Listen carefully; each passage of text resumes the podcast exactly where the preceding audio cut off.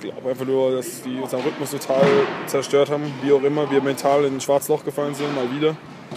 Und die haben agiert wie weiße Haie, haben Blut geleckt und äh, dann war es klar, dass äh, egal wer den Ball berührt, äh, den wirft, äh, da reingeht irgendwie. Und, äh, so nimmt es seinen Lauf und dann äh, am Ende schenken wir das Ding äh, unnötigerweise her.